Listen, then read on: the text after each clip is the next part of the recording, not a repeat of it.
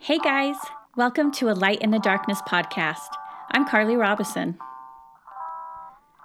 I'm a wife, a mother, and a person who's been suffering with severe health challenges for over 10 years. Through that time, I've had successes and failures while trying to maintain a positive attitude. Now I want to share what I've learned with you, hoping to make your hard times a little easier. This podcast is to help those of us facing times of darkness and trial find ways to let the light in. Hello, thank you for joining us on the Light in the Darkness podcast.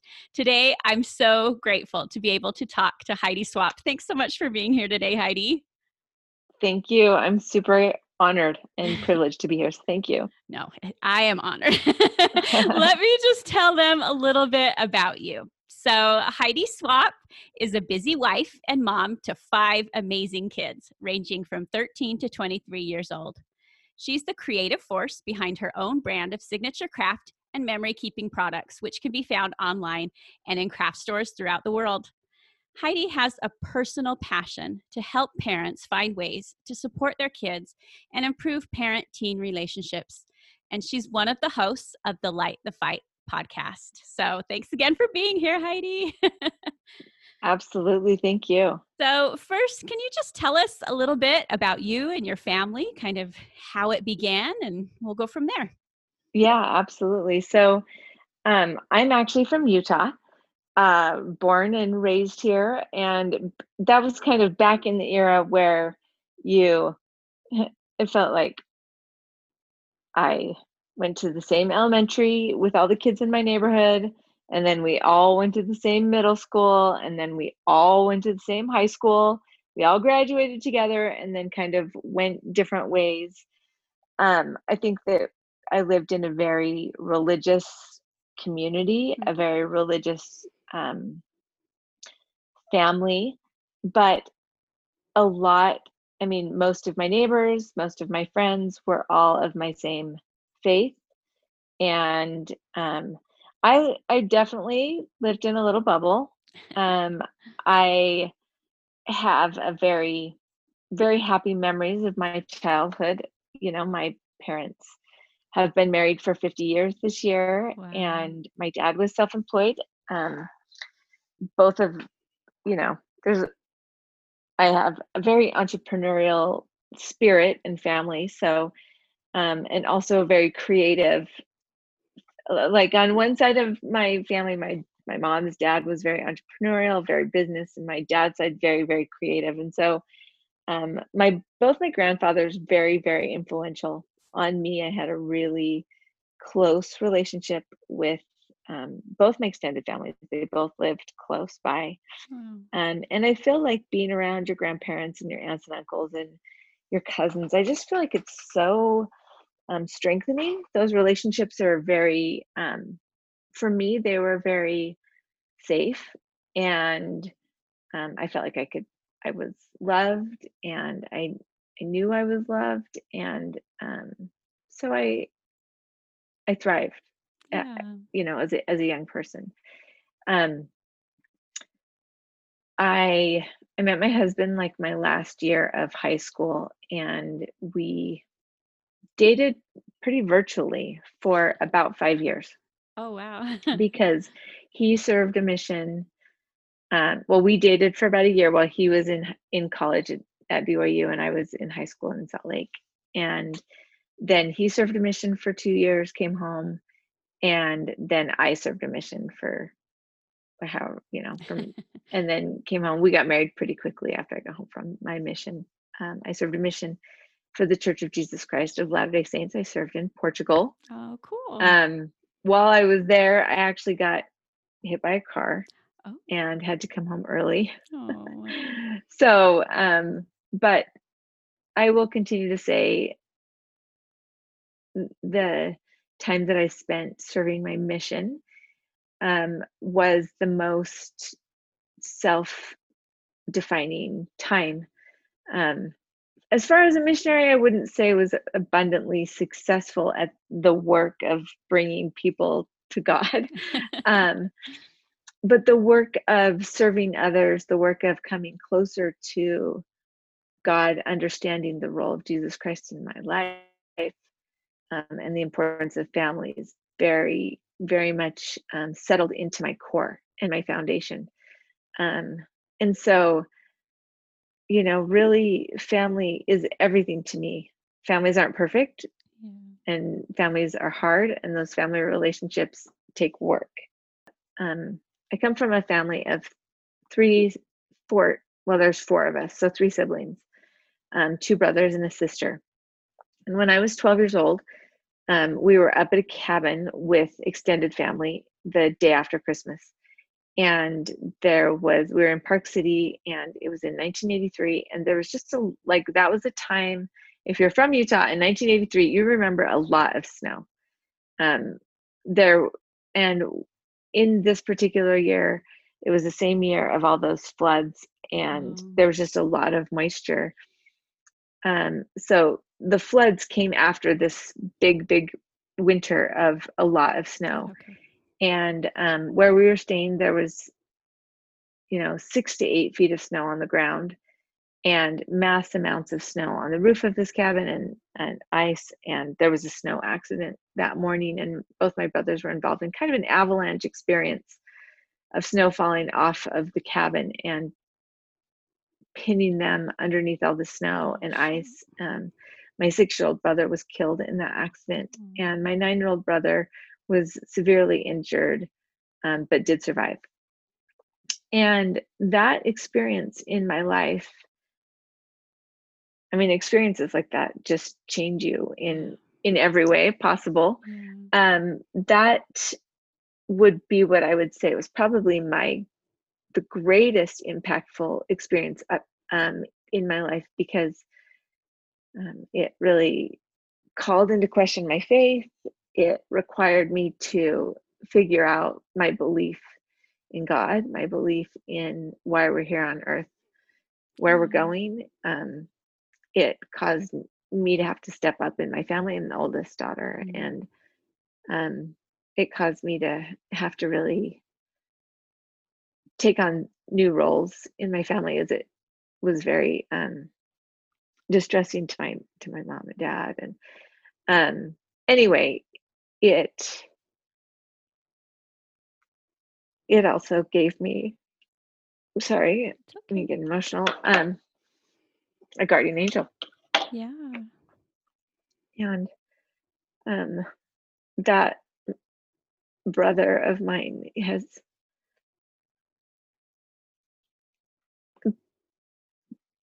stayed um, has stayed in my life very closely even as he's he's uh, on the other side and uh, I wouldn't learn until later how um, critical that time and those lessons and that experience would be um, on in a lot of, of levels. So I learned at that time that I needed to be able to talk.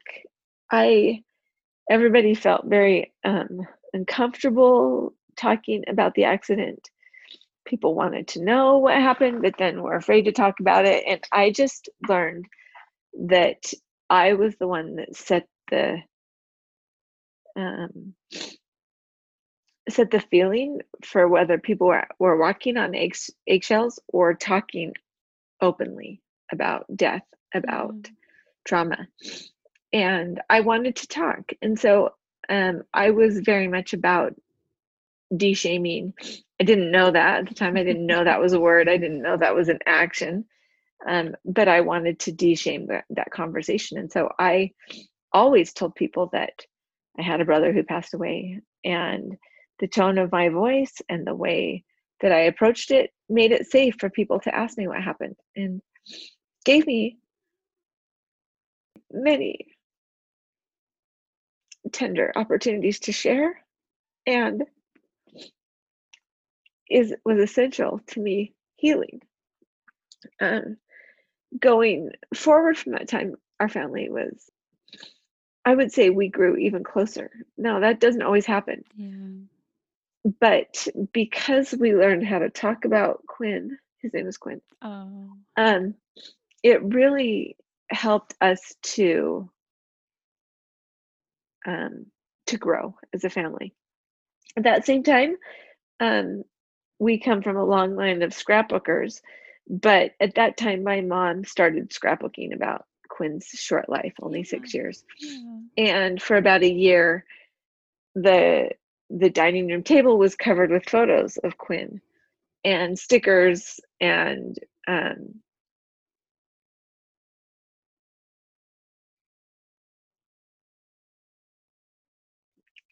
a deep um, effect on me. Um, it opened up the chance for us to always um, have conversations. The stories in the form of photos were spread out, and we talked of him often. And we laughed and we cried. And um, that little life of his was preserved in that album and became just a, a center point for our family. Yeah. Um, we knew he was still part of our family. He was still someone that we talked about. He was somebody that we still loved. And um, that was an important part of my healing and my foundation as a as a person Yeah. um, with maybe without me really knowing. Um, so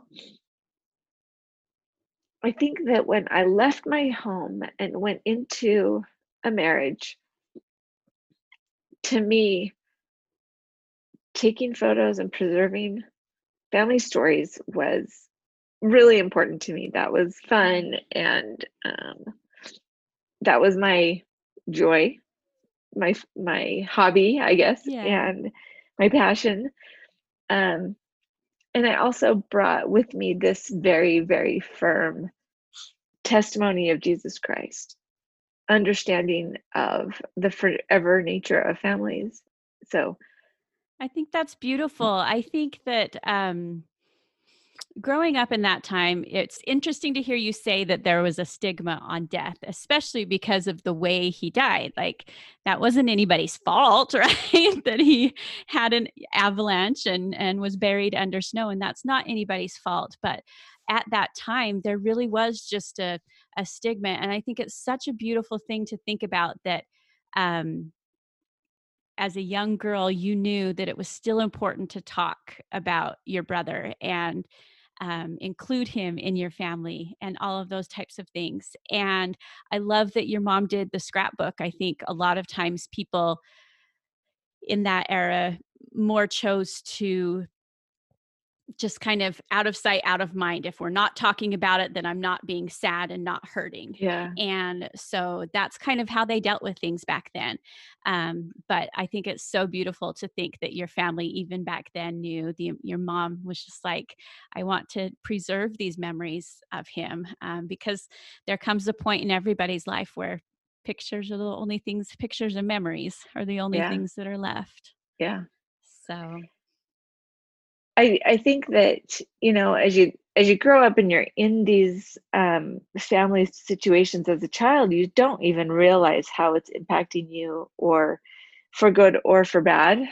Um, and you know you don't realize how hard it is to be a mom yeah. until you're a mom, and then you realize, okay, well, the fact really that- hard. the fact that you know she was able to keep going um in that loss um you know one thing i will say about that is i think that it doesn't matter how somebody dies that's something that i've had to learn in in my life it doesn't matter how they die there's guilt and there's shame and there's wishing you would you would have done something different yeah. and um those feelings can just cause us to really separate from that person that's on the other side and um, i believe in doing everything that we can to foster the relationship on the other side i think that we can still have very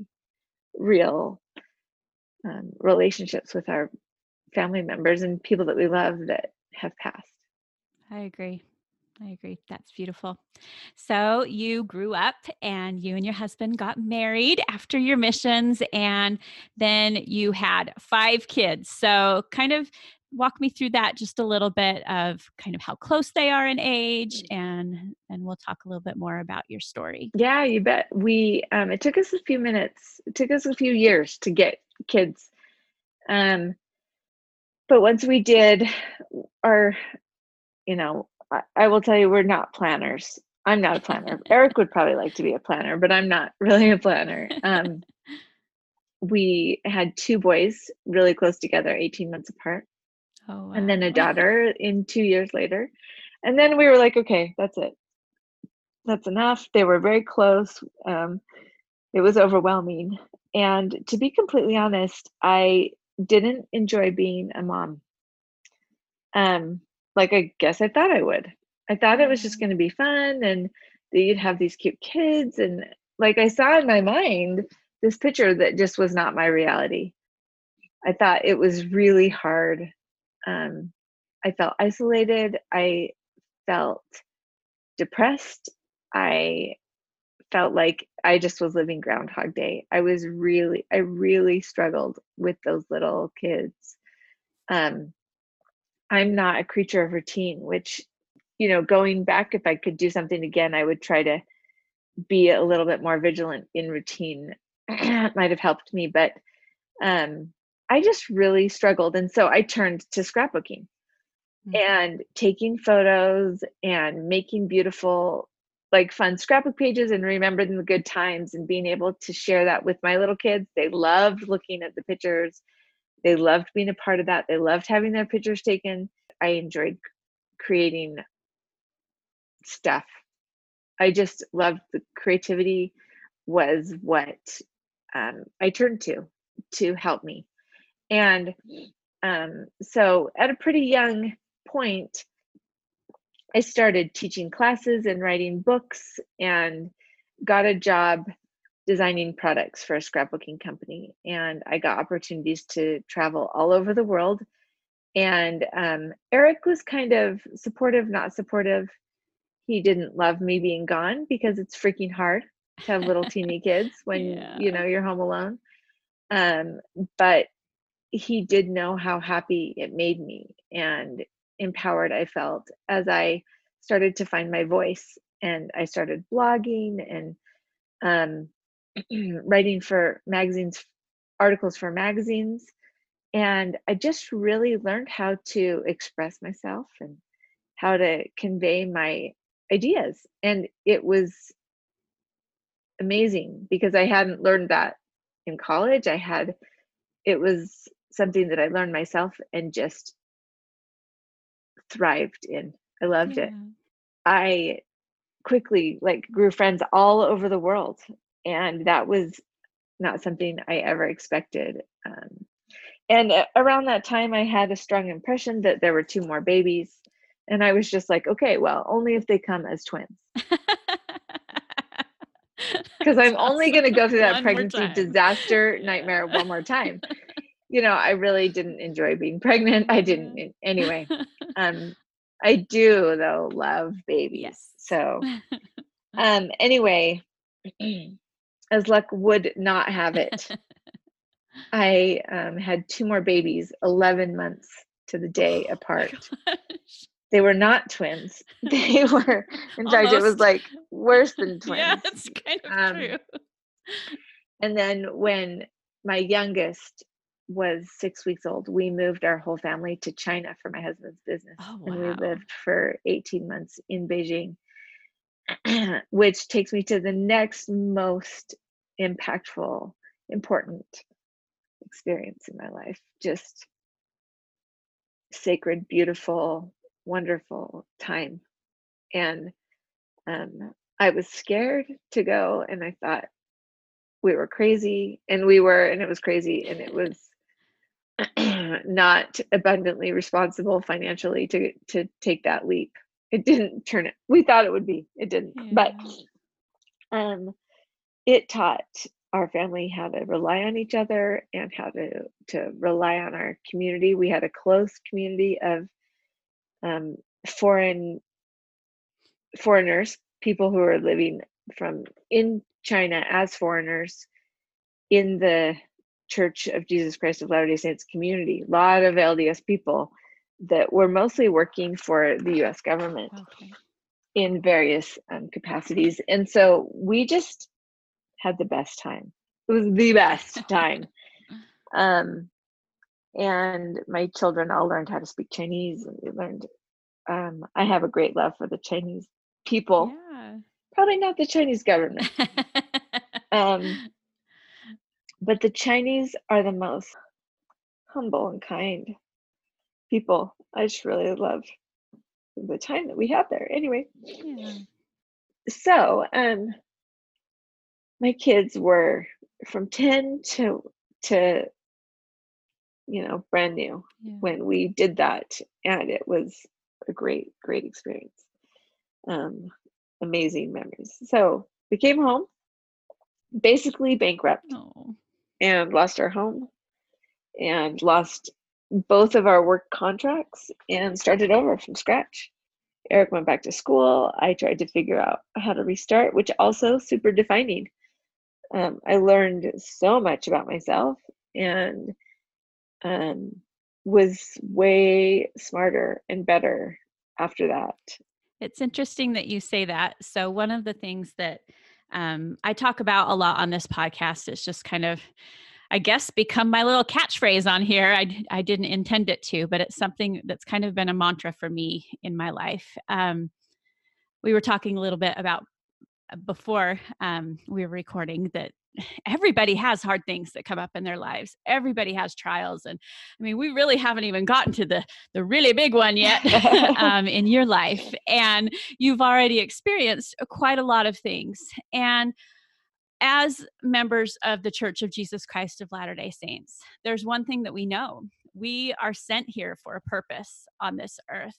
And we're going to give be given these hard things and these trials and when i first got sick i people used to come up to me and just say i don't know how you do it and i would always tell them well i don't have another choice and the longer that I've gone on, I've actually realized that's not true. Like, I always have a choice. I totally have a choice. And I can choose whether to let the trials in my life just make me bitter and hard and angry at life and Heavenly Father and everything around me. Or I can choose to use these experiences to make me better, a better person, a better daughter of God, a better, better mother. And so I'm loving that that attitude that you're having in your life to to become better not bitter and um, i'm kind of seeing that as kind of a common thing throughout all of your hard times so i think that's impressive well i had my bitter oh don't for sure everybody does it. everybody does but we don't linger there forever but it's okay to feel that for, for a minute sure. you know yes. it's it's um i can remember we had a beautiful home um, in Arizona that I we spent so much money doing and redoing and um and we had to we had to leave it. We had to short sell it. And um, i can remember we didn't have anywhere to go. We didn't have jobs. We had five kids. Yeah. and i can remember laying in the guest bedroom of my mother-in-law's house thinking i do not know if we will ever recover from this.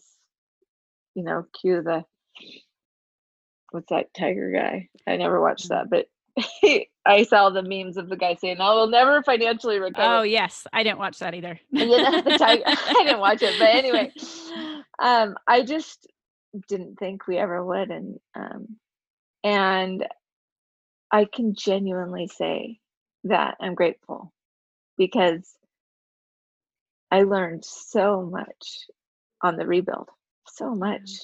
Um, and and you know, I did financially recover, so I can feel grateful for that. Maybe if I still hadn't yeah. financially recovered, I mean, you know, I don't know if I can ever retire, but that's fine. I don't need to.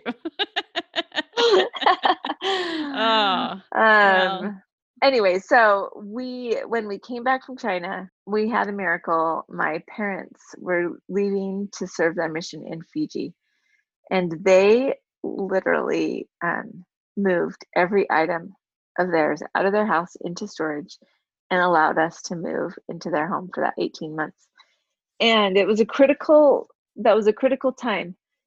Um, but just for a second, think about doing that for your kid for your kids let that their five kids move in and you move pack up everything you own. They packed up everything and moved out. And then when we when they finished their mission we packed up and moved and they moved everything back in. Wow. and they didn't they didn't give us money. They didn't pay for any of our mistakes but what they had to give us, what they could give us, was a place to kind of rebuild. So that was a huge blessing, yeah. huge, huge miracle blessing. Um, and well, that's what parents do. Anyway, so we moved out to Herriman. We've been there ever since, been here ever since 2010. So we um, we lived in a rental for a lot longer than we thought, and um, another set of miracles allowed us to buy a home, which, like I told you, I didn't know if we ever would be able to. And so we live in a beautiful home that I that I cherish. For sure. In a really big way. So I think this kind of brings us up to um the reason that I'm having you here. Um, this week. So, yesterday I shared an episode about my sister Brooke because it was the 12th anniversary of her death.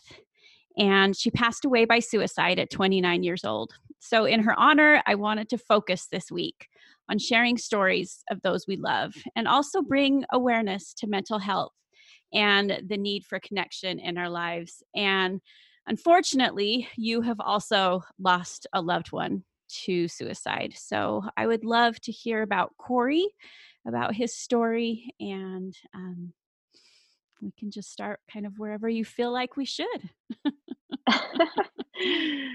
um, so Cory,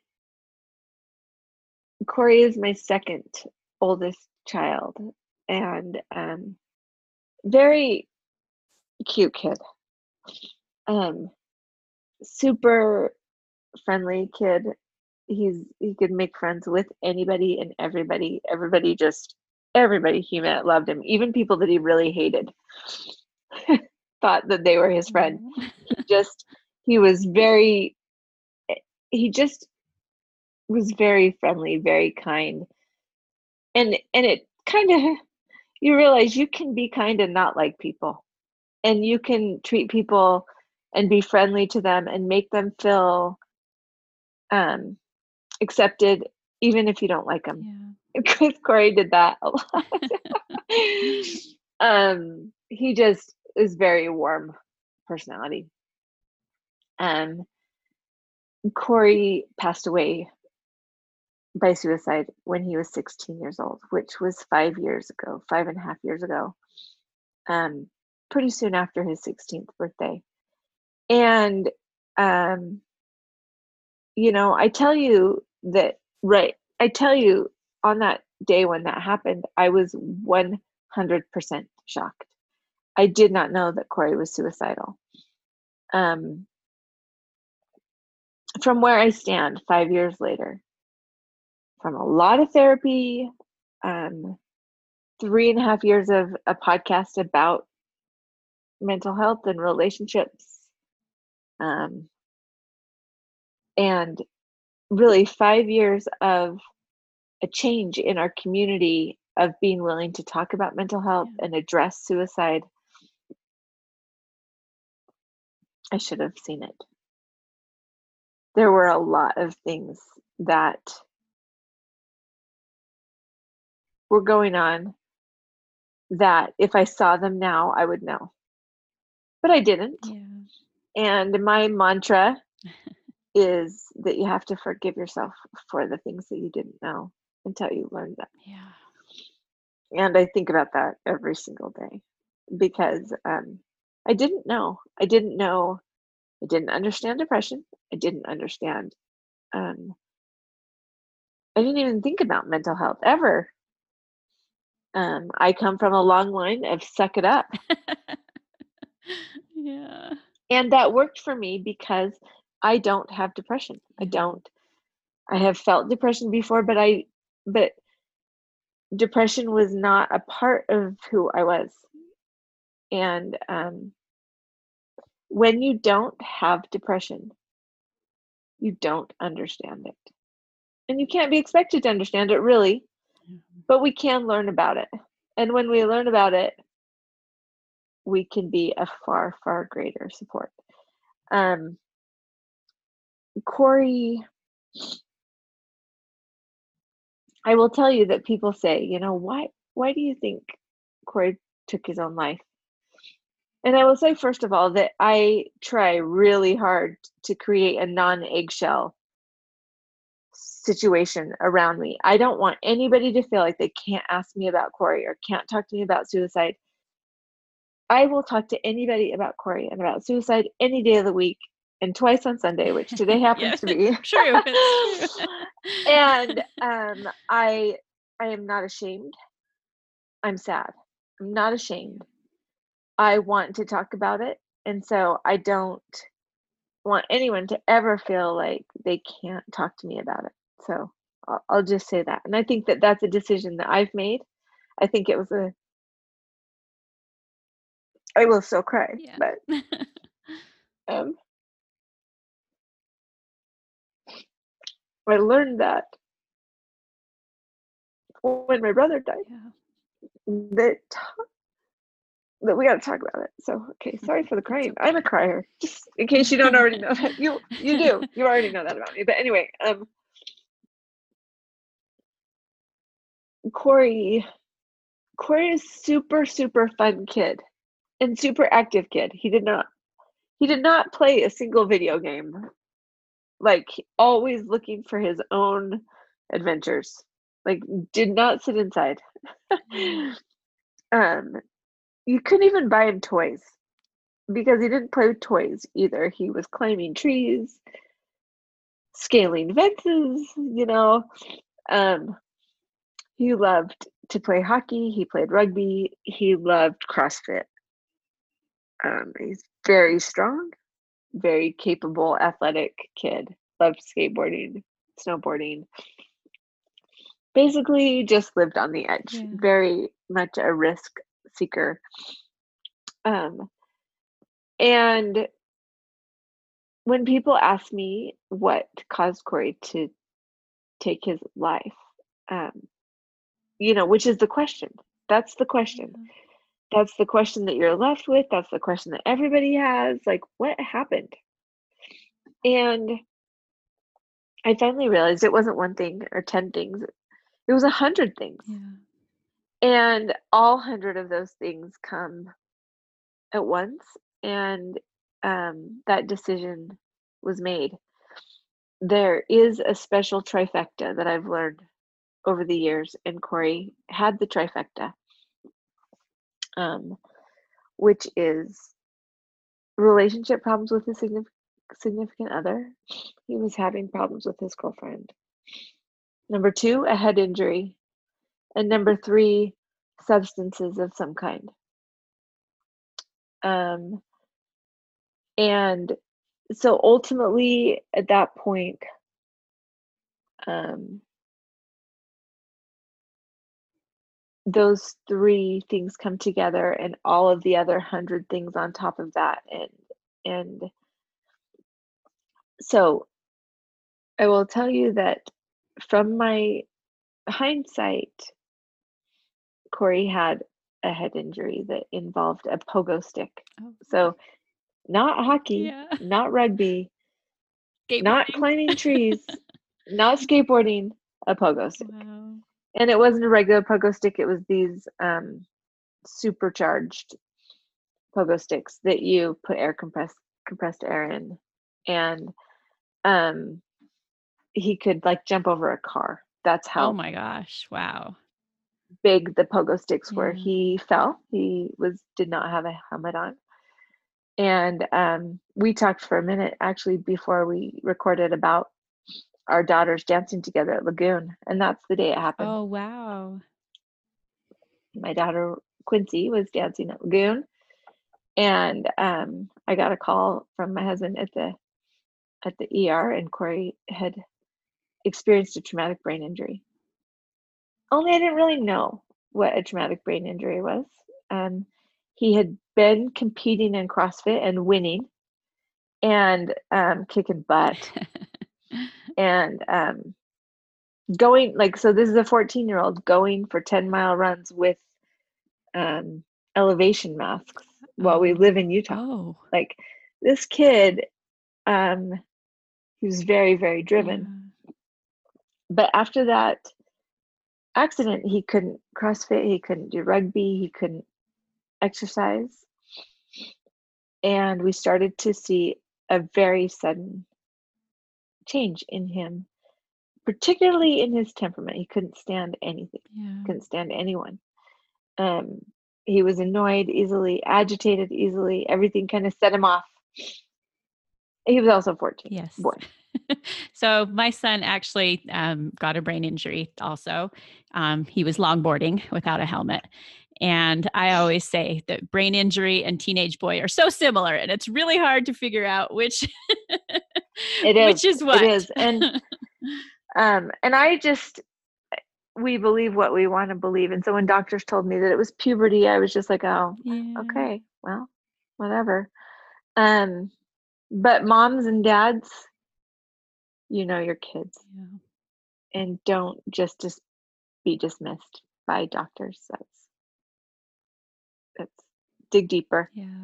dig deeper. Um, we started to notice is he started ninth grade that his grades were really struggling.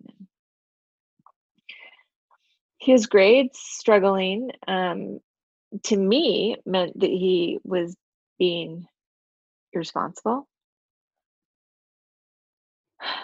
But what it really meant was that he was in trouble, um, meaning he couldn't do it Yeah.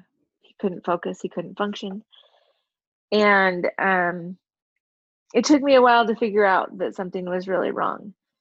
And depression really set in and anxiety really set in with him um, because we motivated our kids and rewarded our kids based on their grades at that time. Um, we do not anymore at all. I strongly strongly strongly strongly believe that we should not reward kids based on their academic behavior. Yeah. Not all kids have the same ability to learn, and there's a lot of things that go into learning. Sure. And so, um, that was a hard lesson for this one for me. um, anyway, um, there were other signs going on, but it wasn't until the next year that Cory was busted at school with marijuana. Um, he came forward and got suspended. And my level of anger was exceptionally high compared to probably other moms' levels of anger. Um, I I freaked out. And when I say freak out, not little freak out, I freaked out. Like I really genuinely thought it was the end of the world. I lost it. This is another thing. Jumping forward five years from now, I just believe very, very, very strongly that we just don't need to freak out about anything that happens. It's our job as parents to stay in control. It doesn't mean we get we can't be mad or disappointed or worried, but it is our job to not freak out Yeah. Um because i'm sure that scared the absolute anyway um that situation of co- of cory being expelled not expelled put on probation um also required us to find him a therapist which we hadn't done at that point. So we found an amazing therapist through some miracles that is still one of my dearest friends that I now have a podcast with. Yeah. Um, and that therapist was actually going through a lot at that time in his life. And in that spring, when Cory was in seeing David and um, we were trying to work through things, David had to have two open heart surgeries. Oh, wow. and so, you know, it was it was tricky. Um, but Cory was doing great and I was calming down and anyway, I don't know exactly what happened in that last little while, to tell you the truth. Um, the last couple days of Cory's life. Um, he was acting very erratically. He was having what I know now are, were severe anxiety attacks, but I just didn't know what that was. I'd never seen it yeah. before. Um, he was just not himself. He was crying all the time, um, running away, taking off, and then talking a lot about wanting to talk a lot about God. Um, Cory had decided that he didn't believe in God or in Jesus Christ. And felt like I mean we could we could talk for about this for, for a really long time. But um I remember one of our last conversations was me sharing with Cory that you didn't have to understand how an airplane worked to get on it and to fly to Hawaii. You know, we don't have to totally understand how God works in order to trust the journey. Yeah. Um, what I know now is that Cory was just um, not okay, and we did go and we we met with our therapist. In fact, we met with our therapist about forty five minutes before Cory took his life, wow. and we had a wonderful session. And I really came home from there thinking that everything was going to be okay. Um,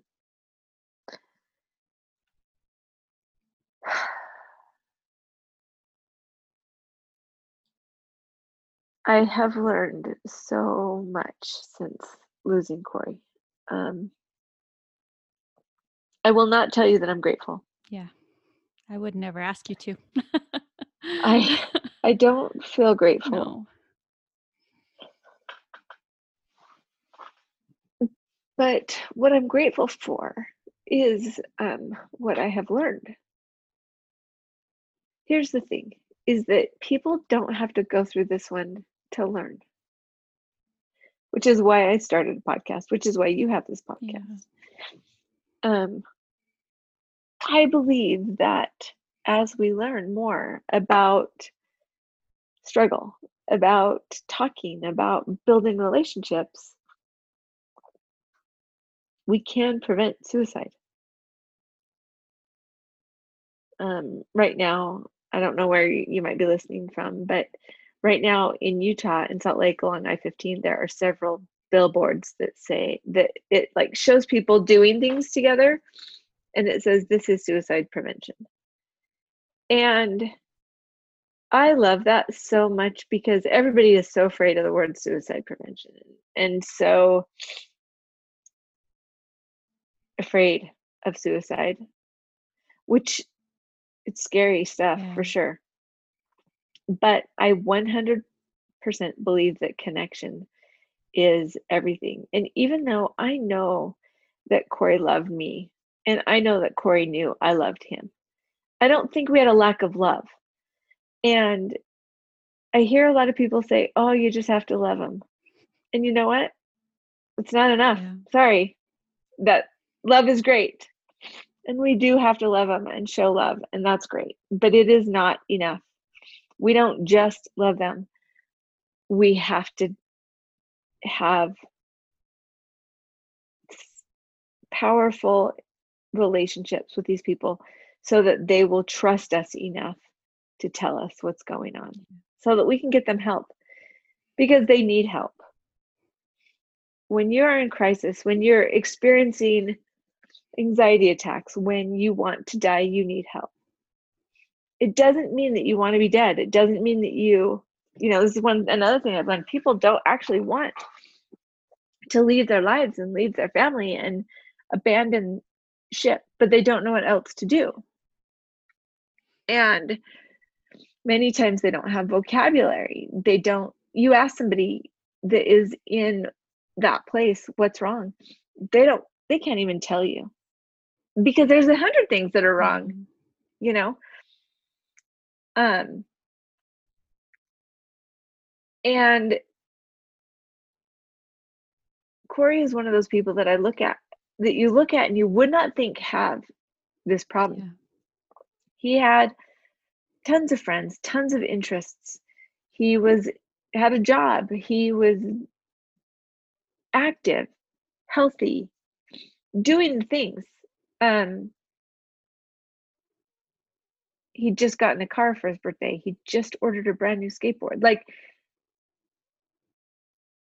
you don't look at him and say, "Oh, that kid's in trouble." right? Mm-hmm. And so the reality is we can't look at anybody and make any of those assumptions. What we have to have is real relationships. And even though, like, I love Cory and I made him the food that he wanted at midnight, I thought that that was enough, right? I thought that my, like, washing his clothes and helping him get what he needed and providing food in the pantry, whatever, like, that was my job.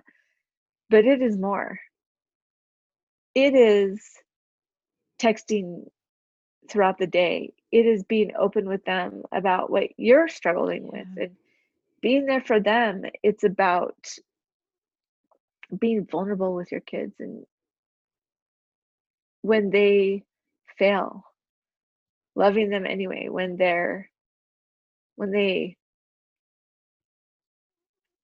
you know here's the thing they're going to test you and when they drop their milkshake in the middle of your freshly cleaned mopped floor. If you can't laugh about it somehow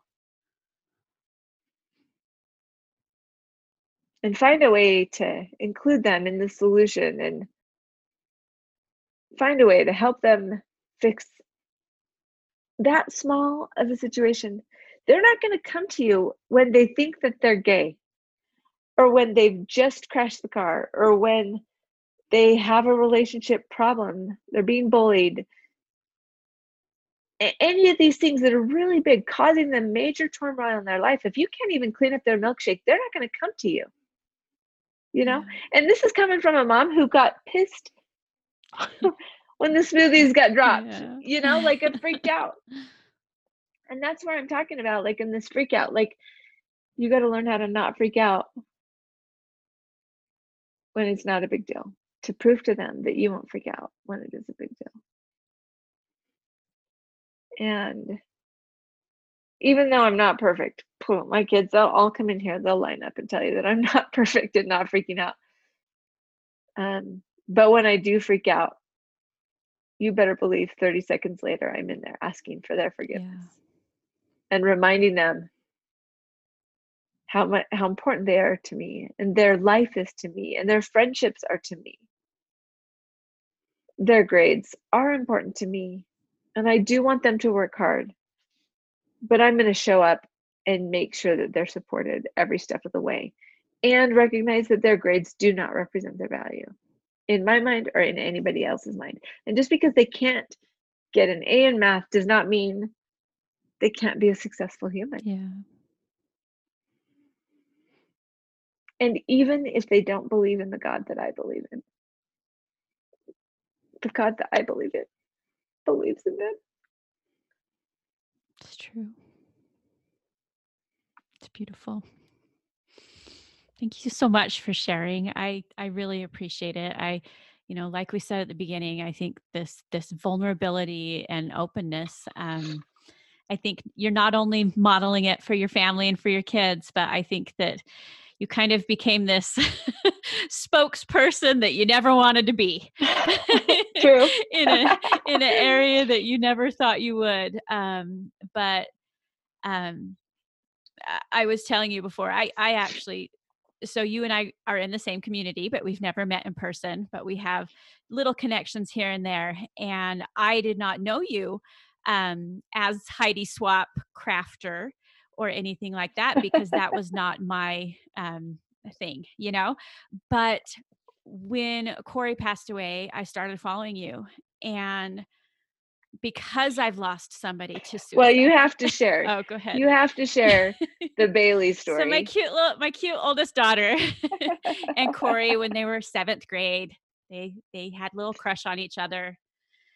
It was quick.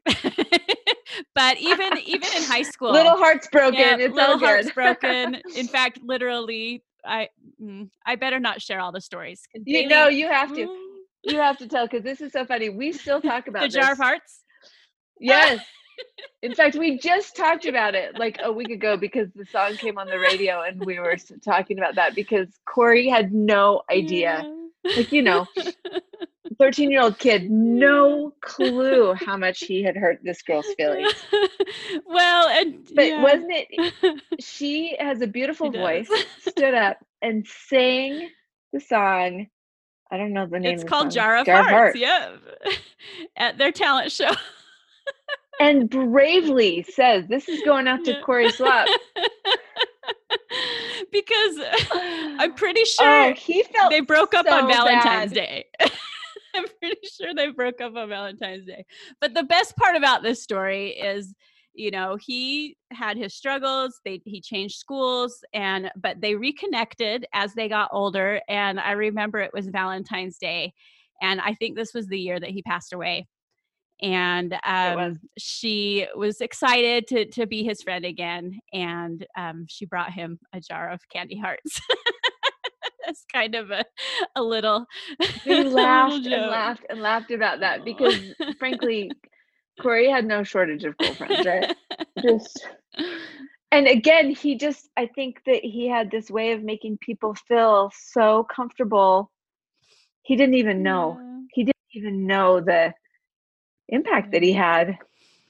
She just, I think that she anyway, just, she, she felt, so you know, she felt funny about seeing, you know, because she grew up too, right? And so she just thought, well, this will be funny. I can just kind of say, this was a funny thing we did in seventh grade. no, so. it was so. I remember. I just remember vividly. Her, yeah. it, she left it on the she porch, and we gave Cory so much crap about it.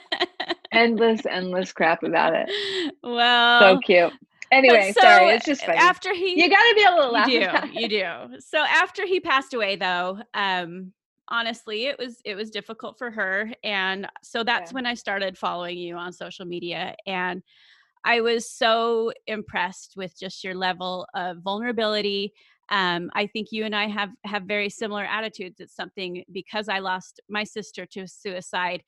I'm kind of that person that also wants to speak out about it. And not everybody deals with grief in the same way, and that's cool. And, you know, whatever, that's their thing. Right. But for me, I find it important to talk about it. And so, even though we're in this club that we never wish that we were in, um, I just, I really admire your presence on social media and on your podcast spreading awareness because i know that that it has touched so many people and probably honestly save lives. And so thank you so much for being willing to to share your story there and to come on my podcast. I I truly truly appreciate it. So well, yeah.